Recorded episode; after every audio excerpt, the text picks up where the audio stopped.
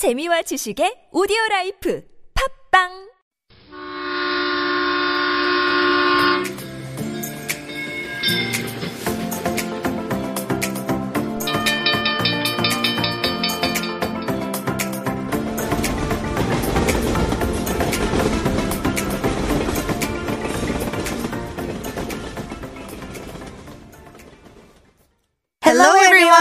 This is Zoe. This is Sina. We are Zona. This is TBS EFM 101.3 Super Radio Into the Breeze. Welcome. Today we are going to introduce you to Seosomun Shrine History Museum. The Seosomun Shrine History Museum is a place dedicated to Catholics persecuted in the Joseon Dynasty. Even though I don't have a religion, I just wanted to go there because the architecture was so cool. After I went there, I was so surprised because there were so many stories that I didn't know. While I was on SNS, I saw a picture with blue sky over the red hyphens. I don't know why, but the picture was comforting, so I thought I would really like to go there. Oh, I know that picture too. It was a popular photo on social media, right? So this place was opened in June this year and it became a hot spot among photographers.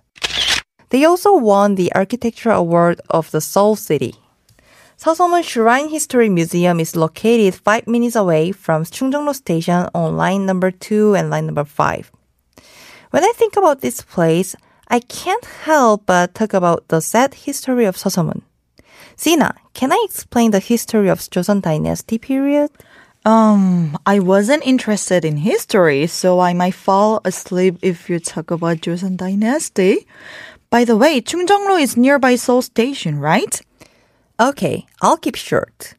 Do you know that Seosomun was a place where the death penalty was executed during Joseon Dynasty?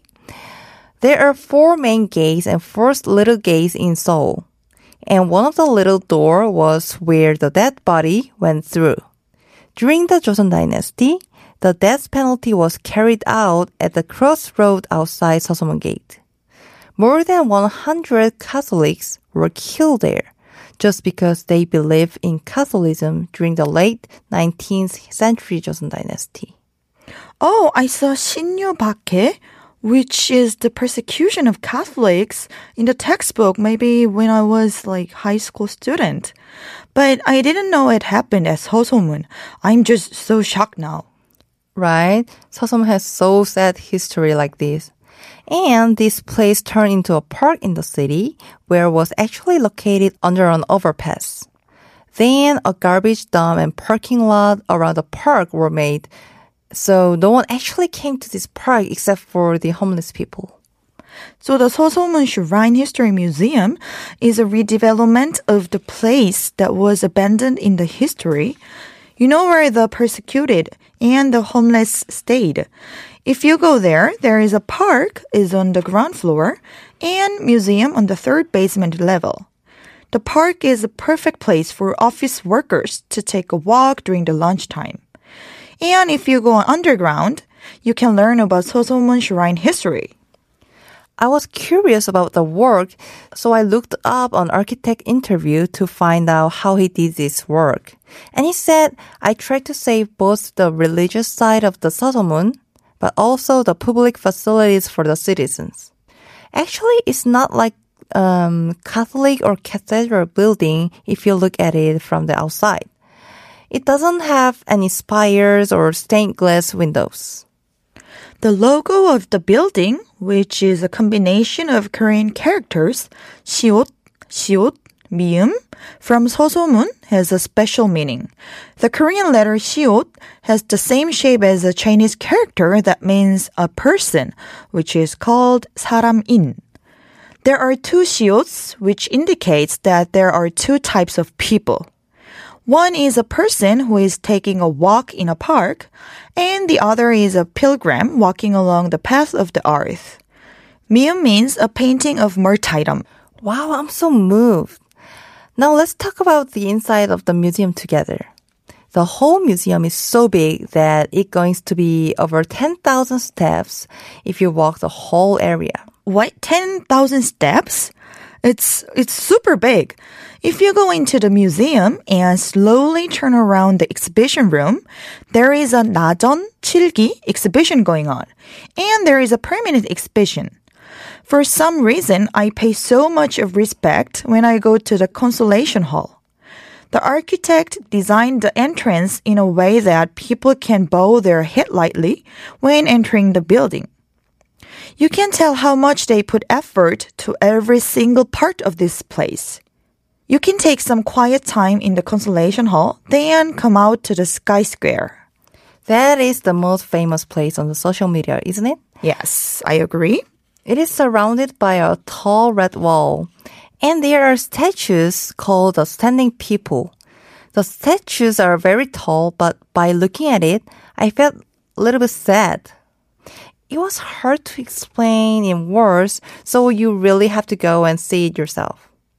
The walls and flowers are red, but I can see the sky over the red wall, while you can't see any outside view except the sky. It has a structure where you naturally look up in the sky, and I prayed even though I don't have any religion. Also, I like the exhibition. You know, there's a permanent exhibition hall that looks like a futuristic city. It's a white space where the white marble arches mesh with the pillars. And you can see the history of Seosomun and history of persecution in the Joseon dynasty. I like the place called Sky Road too.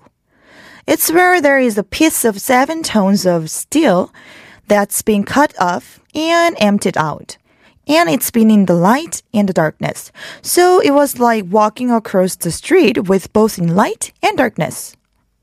And the service hours are from 9:30 a.m. to 5:30 p.m. Tuesday through Sunday, except Wednesday is open until 8:30 p.m. You can get in there half an hour before the closing time. This place is closed on Mondays, New Year's Day, and Chuseok. When you go there during the nighttime, there are countless lights coming from the sky square and create spectacular view. So you might want to go there on Wednesday night. There is plenty of activities going on here too. Every Thursday afternoon, there is a 30 people on a first come first serve basis tour of historic sites outside Seosomun Gate. And every Saturday, there is a drawing workshop for between 3rd grade and 6th grade elementary students. There are also pilgrimage routes of Seoul nearby, including Yakhyeon Catholic Church and Myeongdong Cathedral. I think it'll be a good pair as a tourist destination if you're planning on visit there. I think it's very meaningful place because even though Seosomun used to be a place for death, now it became a symbol of comfort and consolation. I strongly recommend visiting Seosomun Shrine History Museum if you like to feel warmth, especially during these cold days. Okay, that's all for today. I hope everyone would also enjoy today's episode. We are always very welcome to receive your own reviews and photos of those places, so please send us an email to superradio101.3 at gmail.com. Or you can send us DM to our Instagram at superradio101.3. Thank you for joining us today. This is Sina And Zoe from Super Radio Into the Breeze. See you next time.